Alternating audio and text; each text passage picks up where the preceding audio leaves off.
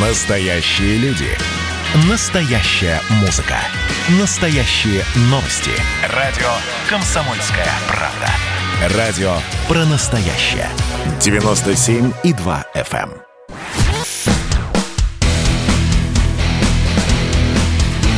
Программа с непримиримой позицией. Вечерний Мардан.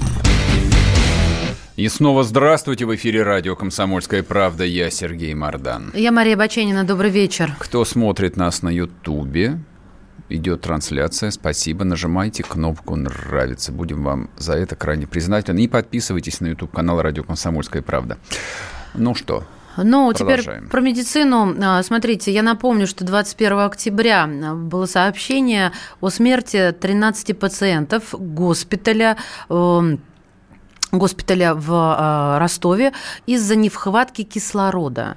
Вот, э, собственно, с этим начали разбираться, и сегодня Да, история на самом деле, на Случилось. самом деле история совершенно жуткая. А вот а, она появилась. а, ну, я, даты, даты я сейчас не вспомню, когда это произошло. Я помню, что это было вечером. в А, ночь с 11 на 12 Да, это- октября, Сергей, это да. Было, да, это было в ночь. Она уже поздно вечером, ночью появилась во всех соцсетях. Уже утром местные власти на эту новость э, отреагировали, ну, потому что она была зарепощена местными а, электронными СМИ, ну, какими-то там городскими порталами. И, уж- и в тот же день, на самом деле, ее уже начали обсуждать на федеральных каналах, ну, потому что информационный повод, мягко говоря, там поражал воображение. То есть 13 человек не просто умерли Они погибли. в горбольнице. Они умерли, потому что вот сломалась система подачи кислорода. А мне, признаться, тогда эта новость показалась таким классическим интернет-фейком. Ну уж больно это смахивало на такую дикую совершенно страшилку. То есть кончился кислород, люди задохнулись. Ну, это как ты бла-бла-бла. любишь переполненные подвалы больницы трупами. Типа да, того. вспоминать. Вот, вот я, понимаю да, тебя, я, Я, я провел чистую аналогию. То есть вот э, эта история, ну, ск- скажем так, аналогии с этой, с, с этой историей, они совершенно бесчисленны за последние там 2-3 года. Вот они появляются там с периодичностью раз в 3 месяца. Такие громкие, большие истории. Плюс, когда появилась информация, что а, но есть там интересанты в том, чтобы уволить главу местного департамента здравоохранения. А я напомню, это очень большая должность, дол- должность начальника медицины а, такого региона, как Ростов-на-Дону, ну, это номенклатура высочайшего уровня, с, которая распоряжается колоссальными бюджетами. То есть очевидно, что была война и могли быть заказчики. Но те новости, которые появились сегодня, о том, что уволен и, нач- и значит, э, руководитель этого департамента здравоохранения. Да, И- а министр здравоохранения Ростовской области ушла на пенсию. Ушла на пенсию, да. Соответственно, вот Татьяна Быковская, я думаю, что нужно обязательно произнести, э, произнести имена этих славных женщин. Вот она ушла на пенсию. А глава управления... А глава управления Надежда Левицкая была уволена. Да. Интересно, по какой статье? Ну ладно. А, ну, кстати, есть уточнее, ее сняли с должности, заявление об увольнении по собственному желанию она не писала. Ну, то есть, видимо, по какой-то статье. А я так э, вот э, предполагаю, ну, точ- точнее, весь мой жизненный опыт мне подсказывает, что когда происходят такие кадровые решения, то власть косвенно признается в том, что да, катастрофа произошла. Но вы меня извините, дорогие мои, если это произошло, это не просто ЧП, это ЧП абсолютно всероссийского масштаба. То есть это значит уровень халатности какой-то совершенно запредельный. И желательно было бы объяснить его как-то, ну, ну хоть как, я не знаю, как это можно объяснить, как можно объяснить 13 э, мучительных смертей, потому что кончился кислород. А объяснили власти Ростова? Они обвинили главного реаниматолога горбольницы 20 э, в нарушении должностных инструкций. Толково. Это хорошая тема. Получи. Это, это по-русски. То есть это, конечно, это, это, это, конечно, Да. не, это, конечно, не стрелочник, но обвинить э, реаниматолога больницы, это, в общем, совершенно удивительно. Вообще-то дело там пахнет тяжелой статьей. То есть за, за подобного рода там преступление, халатность кто-то должен отправляться в тюрьму. А скорее всего не один человек. И я не исключаю, что да, возможно, и этот реаниматолог. Но люди, которые а, отвечали за проверку этих технических систем городской больницы, а среди них, наверное, те, кто ставили росписи на актах, на разного рода документах, видимо, был и начальник департамента, точнее управления, и министр целый здравоохранения, они не на пенсию должны уходить. Они под суд тогда должны уходить. Если это так, я, вот, я сейчас ничего не могу утверждать. Ну, смотри, тут э, выступает э, сейчас в главной роли замглава администрации Ростова по социальным вопросам. Зовут ее Елена Кожухова, если я верно ставлю ударение. На всякий случай прошу прощения. Угу. Так вот, она дала пресс-конференцию и заявила, вот как раз про этого реаниматолога. Главный реаниматолог горбольницы номер 20 Борис Розин не в полной мере организовал работу специалистов этого отделения. А, и, соответственно, еще в августе августе 2020 года э, было установлено, что вот он отказывал в приеме тяжелым больным в отделении реанимации. То есть фактически отказывал в оказании медицинской помощи. Это очень серьезное обвинение. А сейчас где он, спрашивается? А, сначала а, он сейчас в отпуске. Он сейчас в отпуске.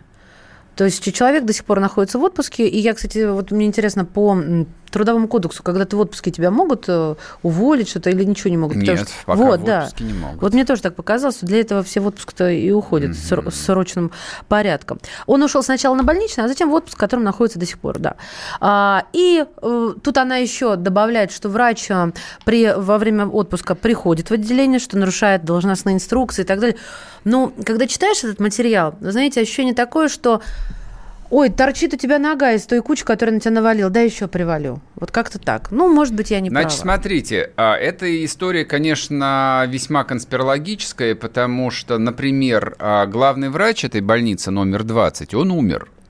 Буквально. Не далее, как, а, по-моему, вчера или позавчера. Вот, то есть, ну, логично, там, главный реаниматолог, естественно, отвечает тот, кто командует всем заведением, главный врач, ну, ему, соответственно, никаких обвинений не предъявляется, хотя это странно. Ведь если а, мы обсуждаем а, чистой воды уголовку, там преступная халатность, да, это довольно тяжелая статья УК, то должна была быть названа и фамилия главврача, и в данном случае совершенно неважно, он скончался или он жив. Ну а главное, вот эти вот начальники, то есть а в городе Ростове, при всем моем уважении, я был там всего два раза, но он, это не Москва, он а, миллионник, конечно, но это не колоссальный мегаполис. То есть количество больниц вполне вот ограничено.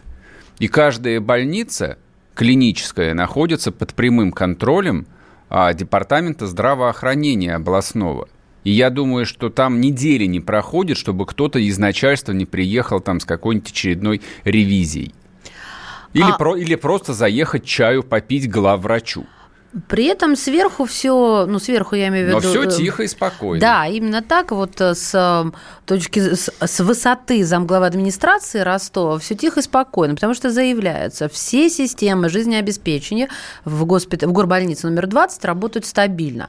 И если было снижение давления или прекратилась подача кислорода, то что должно было случиться? Нужны, нужен был подключ... должна была подключиться, не нужно, а должна подключиться резервная рампа. И вот этот факт, он фиксируется, а факта нет. И в рапортах говорится, что врачи не смогли запустить эту резервную рампу из-за отсутствия ключей от пульта запуска. Угу. Нормально? Ну вот, кстати, люди здесь пишут э, в сообщениях э, на WhatsApp. Моя невестка работает в медицине в Ростове. От Быховской все года, годами стонали, но у нее лохматая лапа и казнократка без меры. Это про кого? Это вот про министра. Сейчас скажу. Быховская... Да, министр здравоохранения Ростовской области. Вот, собственно, которую и э, щемили, хотели ее уволить после этого скандала. Но знаете, такая вот история очень типичная, вот типичная российская история, когда вот избавились э, от человека с большой должности, но если начнется большое расследование, то это, конечно, повредит э, всем. Но на самом деле это повредит всем, включая губернатора. То есть, ну, объективно, это ЧП абсолютно федерального масштаба. И скрыть его точно ведь совершенно не удастся. И Первый канал, и Россия точно эту тему не оставят, и все равно докрутят ее до конца и выяснят, работали системы подачи воздуха или нет. Причем объяснение, что кончился кислород, а тоже объяснением не является, потому что я слышал свидетельства как минимум трех э, врачей профессиональных, то есть не каких-то мифических экспертов, которые сказали, что, по идее, больницы устроены так, что кислород кончиться не может. В крупных клинических больницах есть собственные установки, которые делают кислород. Плюс в любом крупном городе есть как несколько, как минимум, предприятий, которые медицинский кислород производят. Ну, то есть есть много технического кислорода. Вот, э, там получить сертификат на производство кислорода медицинского тоже технологически вещь очень несложная. Кстати, Мантуров, э, по-моему, вчера собрал собрал, э, запросили информацию почему-то у металлургических предприятий. Наверное, Которые как раз технический кислород Да, наверное, связано, потому что им э, для выплавки э, металла постоянно ну, там нужен кислород, и у них собственные системы. И, видимо, эти же системы, они применяются в том числе и для кислорода, который используют лечебные учреждения. Но это, в общем, такая история, когда а, все пытаются изобразить какие-то телодвижения после того, когда уже телодвижение, в общем, довольно поздно совершать. То есть система... Это не сбой системы. Нет, я не могу это так объяснить. То есть это, это катастрофа. То есть представить себе, что а, уровень технической поддержки, вот, технических коммуникаций в огромной больнице, причем которую переоборудовали, простите меня, в ковидный госпиталь городской такой, что там за ночь могут погиб, погибнуть, не умереть, погибнуть 13 человек, и это катастрофа много вопросов к огромному количеству чиновников. Вернемся после перерыва, не уходите. Присоединяйтесь к нам в социальных сетях. Подпишитесь на наш канал на YouTube. Добавляйтесь в друзья ВКонтакте. Найдите нас в Инстаграм. Подписывайтесь, смотрите и слушайте. Радио «Комсомольская правда». Радио про настоящее.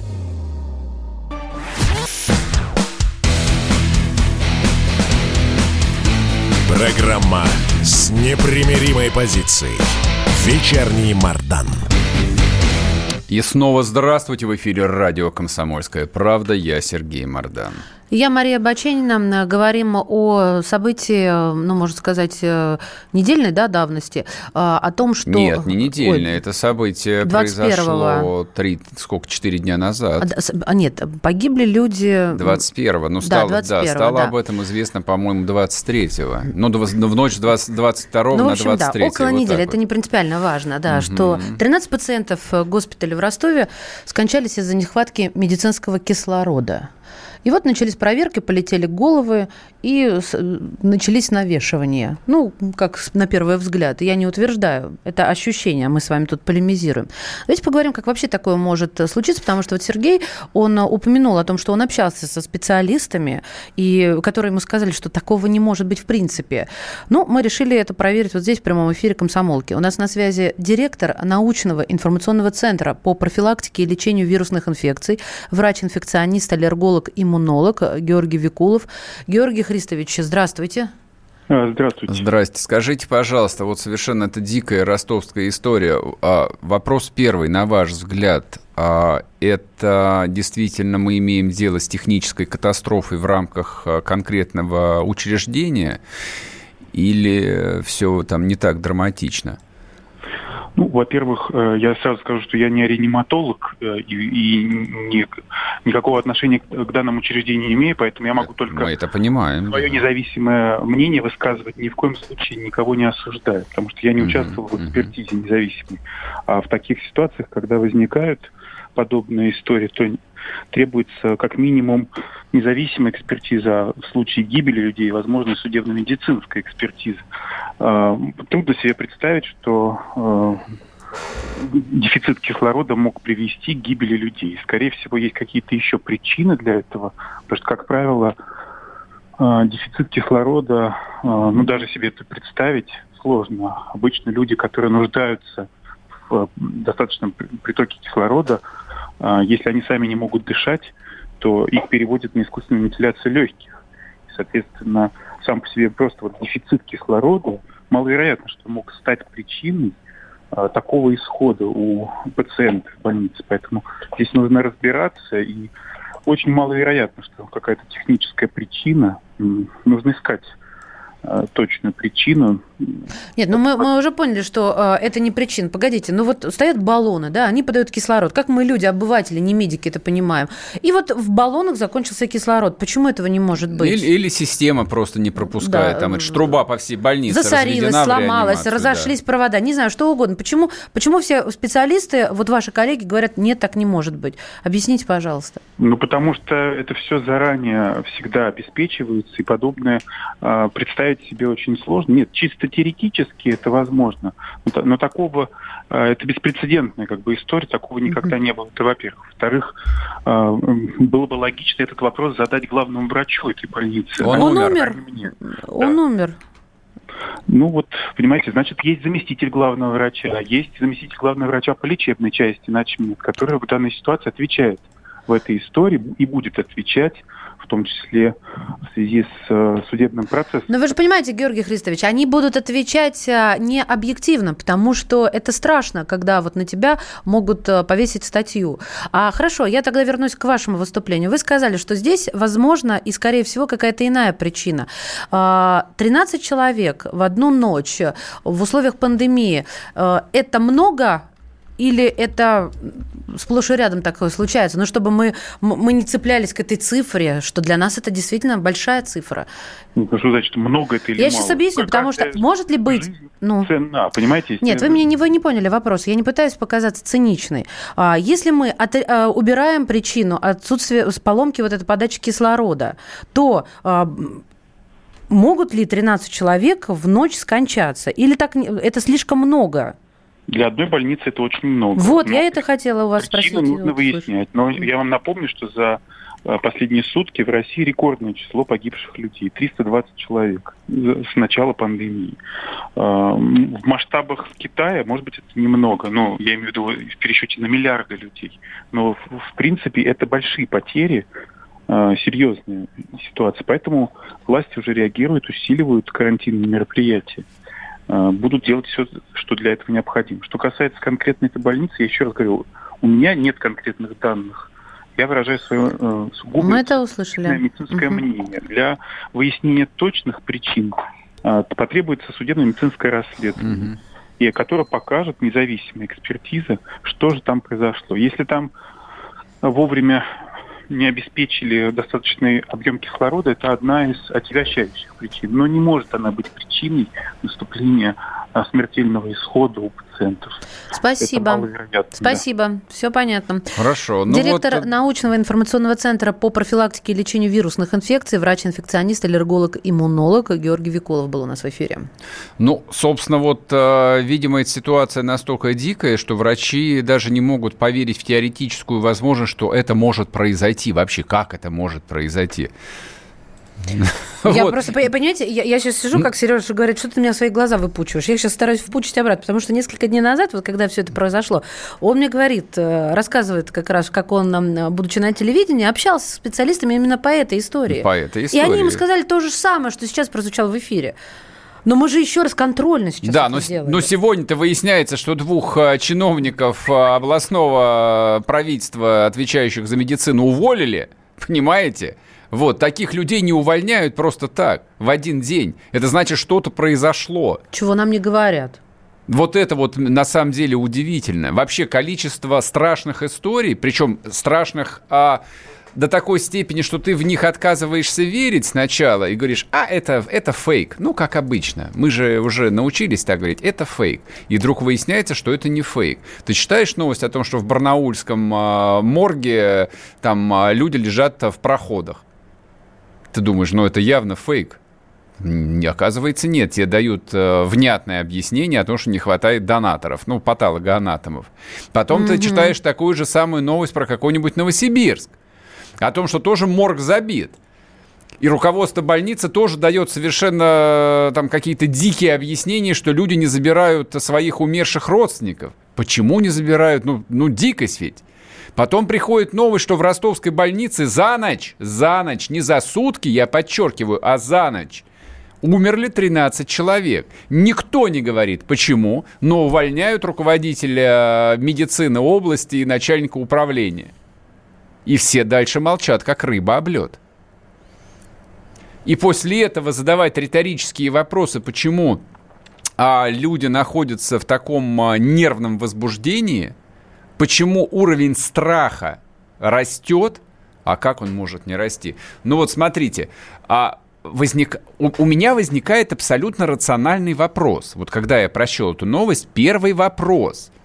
Хорошо, а, ну, я сталкивался с отечественной медициной, везде все по-разному, но, в принципе, я морально готов и имею опыт – Сразу приезжаешь, даешь денег лечащему врачу, говоришь, что типа, что надо, вот мой телефон, звоните, лекарства, процедуры, бла-бла-бла.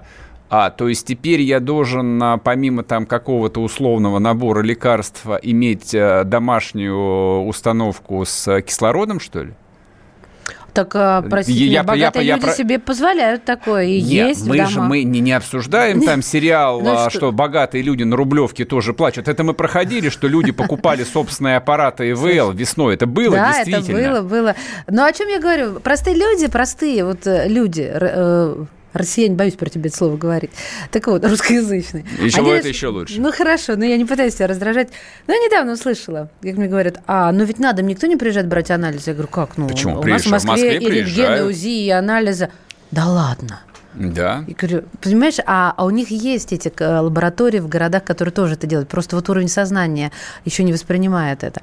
Да, но у нас, похоже, идет эм, Уровень сознания воспринимает совершенно другие истории. Как я сегодня прочел новость, по-моему, тоже из Барнаула. Женщина выложила обращение в интернете. Я его не проверял, но склонен доверять, что так и было. А ковид, а, воспаление легких. А, Ее приехали, ну, через какое-то время осмотрели. Сказали, да, у вас, в общем, а, хрипы там в организме, но это стетоскопом и так слышно. А в итоге 50% поражения легких зафиксировано, ее отказались госпитализировать. Я тебе вчера Сказа... говорила об этом, ты мне говоришь, это ерунда. То же самое произошло Сказа... в моем родном городе. Сказали надувать шарики. Ну вы... Не, это, это нервный смех, я прошу меня, воспаление, я прошу меня простить. воспаление легких. Да, надувайте На шарики, 50% поражения легких. Потому что некуда. Ну, вероятно, да. Ну вот. Ну, вероятно, да. Вот здорово, прошли сутки, и ты мне поверил. Только уже со своей историей. К сожалению, к сожалению. И это грустно. И, ребят, после этого читать вот рассуждения о том, что стоит ли, не стоит ли эти маски, социальные Нет, не, вывод совершенно неправильный. Ну, Нет, вот это, это, это классическая манипуляция. Да, давайте мы, давайте мы переложим давайте ответ... Давайте, давайте, и, мы, и перел... давайте мы переложим ответственность на рядовых граждан. Черта с два! Я сейчас это не делаю, не надо два. мне присваивать Нет, то, чего это я не ответственность делаю. начальников, губернаторов, правительства, Минздрава, Минздрава. Безусловно. Именно так. Безусловно. И то, что им не хватило 8 месяцев развернуть эти дополнительные койки в том же Барнауле или Ростове, это к ним вопрос. С этим я согласна. Вот я имею в виду, что все-таки нужно тоже о себе заботиться, потому что да, сам о да, себе да, никто да, о тебе. Да, да. И баллон с кислородом, видимо, имеет смысл все же купить И вместе, вместе с огнетушителем. Пульсиксиметр, так Ну, он это ладно, он недорого стоит, а вот кислород так я сейчас знаешь, да, в перерыве сейчас посмотрю, тысяч. во сколько обойдется. И ВЛ домашняя. Ладно, вернемся после перерыва, не уходите. Какие ваши доказательства? Ваши волосы будут мягкими и шелковистыми. Я убью тебя. Лодочник. Я сделаю ему предложение, от которого он не сможет отказаться. Ну, за понимание. Я вот думаю, что сила в правде. У кого правда, тот и сильнее. Прошлое не дает себя забыть. Запахами, музыкой, фотографиями. Мы помним прозвища своих одноклассников, хотя самих их не видели очень давно. Мы до сих пор в памяти бережно храним правила дворовых игр. Все эти воспоминания оживают в программе «Дежавю». Меня зовут Михаил Антонов. По субботам и воскресеньям в 11 часов вечера мы говорим о том, что нас радовало и огорчало. Какими мы были раньше. Давайте вспоминать вместе. До встречи хулиганы.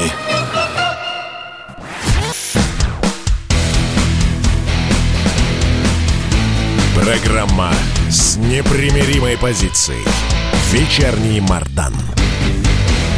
И снова здравствуйте. В эфире радио «Комсомольская правда». Я Сергей Мардан. Я Мария Баченина. Здравствуйте. Так, поговорим с вами немножечко про Нагорный Карабах. А, я просто напомню, вчера было объявлено очередное перемирие, на этот раз уже без посредничества России, а теперь с посредничеством североамериканских Соединенных Штатов. Ну, то есть настоящее, по идее, тут не наше, вот, как здесь пишут э, тут всякие злые, а, там, про Рашку проклятую, от которой все бегут. Ну, вот mm-hmm. хорошо, подключились, соответственно, настоящие белые цивилизованные люди, тем более Трамп э, ночью уже заявил, что урегулировать конфликт в Нагорный, э, они пишут, Нагорн-Карабах, а, да это, это легкое дело.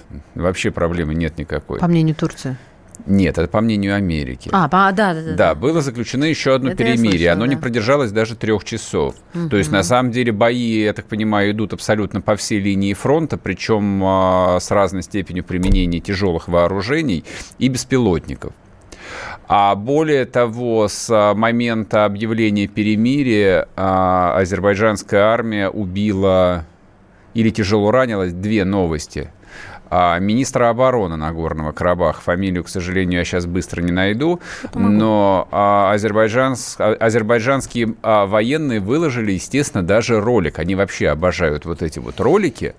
Ну, производ... Жуткие. производят впечатление. То есть вот а, смотрите, как будто ну, не знаю, там а, ролик какому-нибудь шпионскому сериалу. То есть э, вот американская военщина готовится нанести удар по наркобарону. Я не помню, из какого это было фильма, а, там, старого. Вот, то есть нажимается кнопка, ракета попадает в джип, да, все мертвые. Вот здесь ровно то же самое. Едет джип, за ним едет грузовик, а перекрестие прицела перемещается с одного объекта на другой, ну, то есть в течение полутора минут. Потом все фиксируется на легковой машине, вспышка, все в мясо, а, видимо, второй беспилотник или тот, который ведет съемку, ну, скорее всего, это так называемые баражирующие боеприпасы, вот, он продолжает вести наблюдение за точкой поражения, то есть там пылает машина, разбросанные тела убитых и раненых, останавливается грузовик полный военных, удивительно, удар по грузовику не наносится. Хотя вот я ожидал, что сейчас они вторую там ракету запустят и еще положат там какое-то количество ну, людей. Ну, они э, останавливаются Нет, грузовик и... Ну, и дальше как а, бы там ну, кто-то конец, подбегает, смотрит. Поняла, все, поняла. конец истории. Конец истории. А, я нашла информацию, да. Президент непризнанной Нагорно-Карабахской республики Раик Урутюнян сообщил, что сменил ми- э, министра обороны Карабаха, который получил рану в бою, и подписал указ об освобождении генерал-лейтенанта Джалала а, Арутюняна Пашиняна от должности министра обороны, командующего армией обороны Республики Арцах. Там параллельно а, еще несколько отставок, а, тоже то ли в генеральном штабе, то ли в местной контрразведке. Ну, естественно, то есть очевидный же вывод, а, если враг знал о перемещении а, машины высокопоставленного а, военного, то, соответственно, была утечка информации. Да. То есть, ну, а как работает разведка? Разведка работает с предателями. Вот, соответственно, сейчас они ищут у себя предателей. Плюс имеет, конечно, а, ну, на мой взгляд, а, не теоретический интерес следить за изменением а, тональности выступлением Пашиняна. То есть вот практически каждый день они становятся все более, более и более пророссийскими. Вот. Но, на, ну, на мой взгляд, надежда на то, что Россия вмешается в конфликт, она, в общем, практически равна нулю, но прежде всего, ну, с точки зрения логистики. То есть России для того, чтобы вмешаться в конфликт, простите, на минуточку, придется вмешаться, там, э, войти в Грузию. Потому что по-другому в Армению не попасть. Ну, по крайней мере, вот э, сухопутной дороги другой нет, кроме как через Грузию. А через Иран нет. Иран тоже, в общем, не горит желанием а, там эскалировать этот конфликт, тем более допускать а, массированное военное вмешательство со стороны России. То есть он предпочел бы, в общем, как-то обойтись без а, усиления одного из своих партнеров-соперников, а мы объективно партнеры-соперники. Ну и, конечно, важно за всей этой историей там, внимательнейшим образом следить за Турцией. Почему? Ну, я рассчитываю, что мы про Турцию попытаемся завтра с хорошим экспертом пообщаться. Так вот я сегодня Не только, да, только проанонсирую, потому что страна, которую мы несколько десятилетий на самом деле игнорировали, не замечали, э, так по-обывательски оскорбляли. Ну, то есть как бы для нас Турция что? Хургада. Как это? Фу, правильно я сказал? Хургада. Хургада, Хургада, Хургада. Вот и вся Турция, да. Склизкие, подобострастные, жуликоватые турки. Подожди, Хурга, Турция, это про Египет. Да какая разница? Шарм-эль-Шейх, Ал- Хургада. Нет, это, подожди, Шарм-эль-Шейх и Хургада А это Египет. Ты про Турцию. Анталья, господи помилуй. Мармарис. Господи Ну, помилуй. извините, я просто не был там никогда. Ну, я я же не я же я обычно на Ты лазурке не был ни там, ни отдыхаю сям? просто. Ну, конечно. А. Для меня же это экзотика чистая. Ой, можно я до тебя дотронусь? Они существуют. Да я шучу, был, был на самом деле. Все русские люди были в Анталии хоть раз. Вот. А что касается Турции, то здесь э, нужно смотреть на то, что происходит вот сейчас э, на Южном Кавказе. Прежде всего то, что произошло незаметнейшим образом. То есть все как будто ослепли то, что произошло с нашим, с нашим Азербайджаном. И, соответственно, это вот то недалекое будущее, которое вполне может а, прийти на наш Кавказ северный, который может прийти на наше Поволжье. Ну, еще на целый ряд э, постсоветских стран, которые считаются, ну, по какому-то недоразумению пророссийскими, но на самом деле их, за исключением Таджикистана, который относится к другой языковой группе, турки считают братскими тюркскими народами. Кто туда входит? Да прочитай, что все. То есть помимо названного Азербайджана туда входит Узбекистан, Киргизия, Казахстан, ну и, соответственно, наши родные татары русские тоже туда входят. Вот они это считают все большим тюркским миром. И поскольку и Эрдоган, и турецкие политики, и турецкие идеологи очень четко артикулируют свою национальную политику, свои национальные цели и задачи, ну, было бы с нашей стороны, мягко говоря, странным закрывать на это глаза и продолжать, э, в общем, рассказывать про там, многополярный мир, вот, про то, что главное это противостояние с пиндосами, вот, про то, что нет важнее проблемы, чем ракеты средней дальности. Да, это все тоже важно, конечно. Но вот то, что происходит на южных границах России, там, с моей точки зрения, там это, это как в американском кино, прямая и явная угроза Российской Федерации и ее безопасности. Безопасности России. Вот о чем идет речь. А кто-то из умных людей еще тут заметил такую вещь, на которую многие закрывают глаза, или, по крайней мере, под этим углом не рассматривают формирующиеся внутри России угрозы. То есть, рассматривая Турцию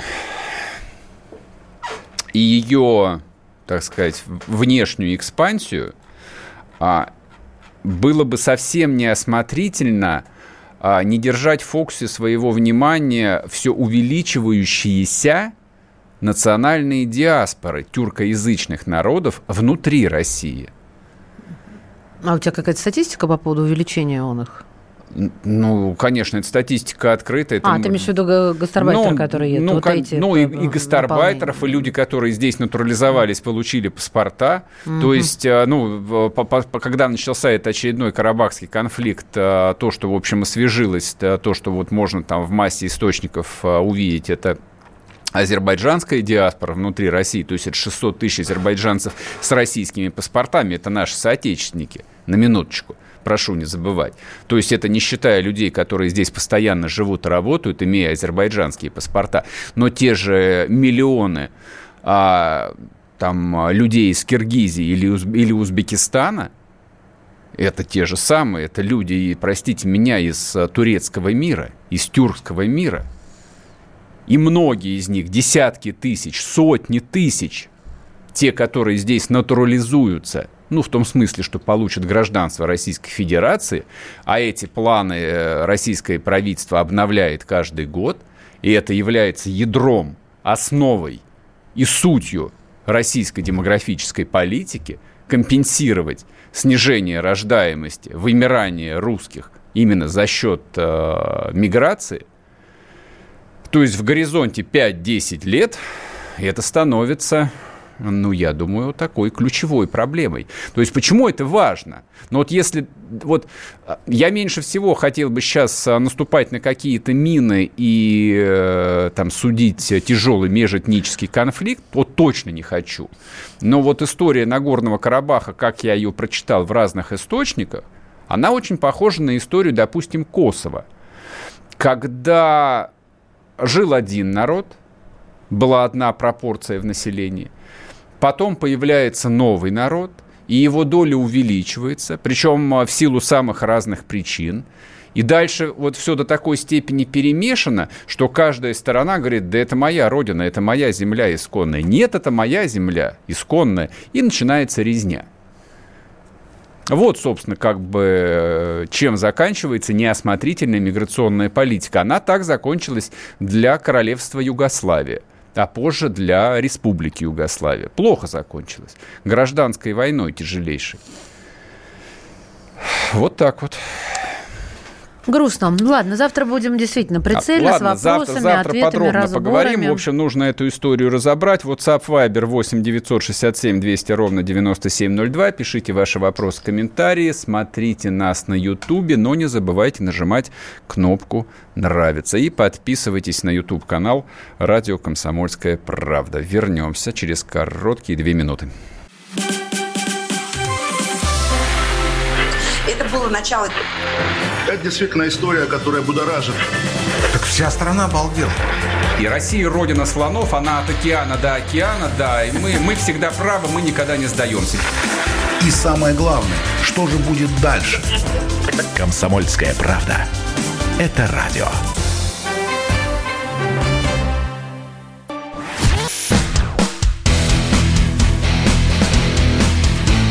Программа с непримиримой позицией. Вечерний Мардан. И снова здравствуйте. В эфире радио «Комсомольская правда». Я Сергей Мардан. Я Мария Баченина. Добрый вечер. А вот какая тема. Мне кажется, она важной даже вот не своей политической составляющей, а применительностью для простых людей.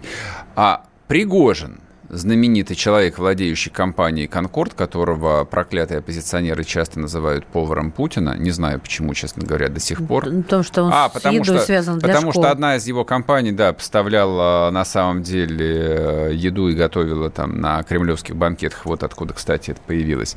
А, дура, дурацкая, в общем, э, кличка, потому что человек известный, влиятельный и, в общем, занимается куда более масштабными а, вещами. Так вот, а, Евгений Пригожин подал в суд очередной иск защите чести, достоинства, деловой репутации и компенсации морального вреда к основателю Фонда борьбы с коррупцией ФБК Алексею Навальному и его соратнику Владимиру Милову за публичные оскорбления в свой адрес.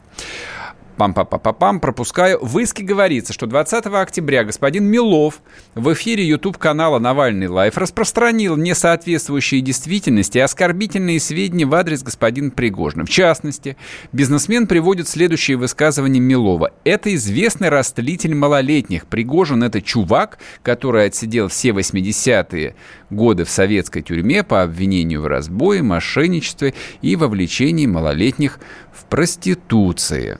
Защита Пригожина просит признать сведения недостоверными, порочащими честь, ну и так далее и тому подобное. Ну и, соответственно, встречный иск против Навального, который перепостил видеоролик на своей странице в Твиттере. По логике адвокатов-бизнесмена действия оппозиционеров носили заранее скоординированный характер. Ну, очевидно, естественно. Поэтому оба они должны нести ответственность за распространение сведений о господине Пригожине. А прежде чем мы начнем а, говорить а, с экспертом, юристом, а, два слова буквально буквально скажу. Мне кажется, подобного рода иски очень оздоровили бы атмосферу в социальных сетях. Причем вопрос даже не в Пригожине, вопрос даже не в Милове и не в Навальном, а вообще, когда люди практически без паузы и почти без повода сразу переходят к оскорблениям, ну, пора уже, наконец, э, начать учиться настоящей цивилизованной западной жизни, когда в ответ ты можешь получить иск и попасть на вполне приличные деньги. Мне кажется, это очень разумно и здорово. У нас на связи адвокат, международник Тимур Маршани. Тимур Захарович, здравствуйте. Здравствуйте, добрый вечер. Вы знаете, что здорово, вот реально? Здорово, если суд признает недостоверными сведения, изложенные Навальным. Конечно. Перепост, в которых содержится информация о том, что Пригожин является растлителем малолетних.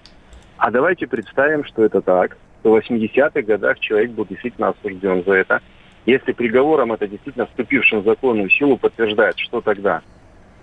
А меня, ус- меня, меня устроит и то, и другое, на самом деле. Я же сразу сказал, что меня в данной истории возбуждает не фамилия Пригожина и даже не фамилия Навального, а то, что люди совершенно спокойно, уверенно, годами оскорбляют других, причем прибегая к лжи, и им за это ничего. Эта ложь называется софистика, причем очень умелое использование не просто лжи, а искажение фактов настолько, что информация уже носит, знаете, вот э, трудно грань провести между правдой, ложью, придуманными сведениями, сведениями, которые носят статистический характер, то есть формально правильный по сути, но ложный по содержанию посыл. Вот поэтому это очень такая тонкая грань. Но вот с правоприменительной практики мы же обсуждаем с адвокатом, который приглашен для беседы. А с точки зрения правоприменительной практики и международной практики, сегодня действительно это цивилизованный путь отстаивания своей позиции в суде. Абсолютно Но верно, у нас- да. У нас есть один вот негативный опыт. У нас, к сожалению, к огромному сожалению, нет буржуазного подхода в принятии решения судьями. Потому что судьи это кто? Судьи это вчерашние секретари. Сегодня это люди, которые облеченные властью, отделе манча. Но они понимают, что взыскать многомиллионный иск по компенсации морального вреда было бы правильней с точки зрения мирового опыта. Но, к сожалению, вот подобная категория дел взыскивают ну, от силы 5-10 тысяч рублей. Нету а, общей таксы, то есть нету общей суммы, которую бы судьи применяли бы в отношении подобной категории. Это опять-таки оценочная категория. Вы можете попросить и миллиард, но это не значит, что суд удовлетворит требования на миллиард рублей. Ведь вы же можете оценить свои репутационные риски, то, что оскорбительного содержания содержалась информация вот э, в подобных изданиях, перепосты которых сегодня разошлись широким тиражом Мгм. через социальные сети, через интернет. Но дело в том, что репутационные риски оцениваются человеком самим, это исходя из морально-этического аспекта. Ведь вы поймите, что если близкие родственники, друзья, знакомые, а Пригожин это при всем при этом очень солидный бизнесмен. И в России уровень Пригожина это уровень федерального министра. И при этом, если говорить о том, насколько это для него серьезно, это очень серьезно. Когда человека обвиняют в растлении малолетних. Но если суд будет удовлетворять требования, то суд их удовлетворяет, исходя из своего внутреннего содержания, своего внутреннего Что это убеждения. такое с внутренней содержанием? А, я то, что... Вот такое, да, вот очень хитрое понятие, за которыми прячутся очень многие люди, в том числе суды. То есть, исходя из внутреннего убеждения суда, оценка размера компенсации морального вреда будет определяться, исходя из того, что суд считает соразмерным. То есть, исходя из разумности и соразмерности. А разумность и соразмерность суд может определить и рубль, и Мгм. 10 рублей, и Мгм. тысячу. Мгм. Ну, в среднем, если практику оценивать, 5-10 тысяч рублей, что явно несоразмерно оскорбительным высказыванием и репутационным потерям, которые в этом случае человек несет. Понятно. Вы поймите, если для Навального это профессиональная деятельность и реноме, то для человека уровня Пригожина это, безусловно, потеря репутационных рисков. И Спасибо, естественно, Тимур. Спасибо, Да, Тимур спасибо. Захарович. А, Адвокат, международник Тимур Маршанин. Смотрите, а на самом деле, ну, мы ж как бы все люди взрослые и знаем, что тут а, вынесут, условно говоря, там штраф а, в 500 тысяч, миллион рублей, неважно сколько, а какой-нибудь там районный суд а, города Вол- Вологды выпишет штраф там в тысячу рублей по похожему делу. Но я убежден в том, что судебная практика формируется все равно прецедентами. А, ну, например, а, ни одному средству массовой информации в России сегодня в голову не придет а, опубликовать а, ну вот что-нибудь, не имея на руках документов. Оскорбительное, двусмысленное, а, могущее нанести прямой ущерб. Причем как бы речь может идти как о физическом лице, так и о компании. Знаете почему? Потому что лет 15 назад, а может быть даже, нет, 15 лет назад был первый огромный иск, который вчинил, если я не ошибаюсь, Альфа-банк газете «Коммерсант» Ну, на, на- уч- на миллион долларов. Надо учитывать, что у нас а, право беспрецедентное. Я это к тому, что а потом а, было еще несколько громких дел к разным изданиям, которые Ага. издания проигрывали и постепенно приучились, что если ты что-то на страницах или на сайте предъявляешь, твои юристы должны иметь полный пакет доказательств. А тот же ФБК ведет свою деятельность в Ютубе как классическая медиа. На самом деле они медиа с многомиллионной, многомиллионной аудиторией. Поэтому, естественно, за слова надо учиться отвечать так же, как отвечаем мы, например, здесь. Но мы-то знаем, что за каждое слово могут притянуть. Так а кто сказал, что товарищ Шмелов может э, крыть э, там того же Пригожина половыми органами без э, всяких доказательств? Ну вот и посмотрим. Время. Время. Ладно, друзья мои, всем хорошего вечера, здоровья. Вернемся завтра. Пока. Вечерний Мардан.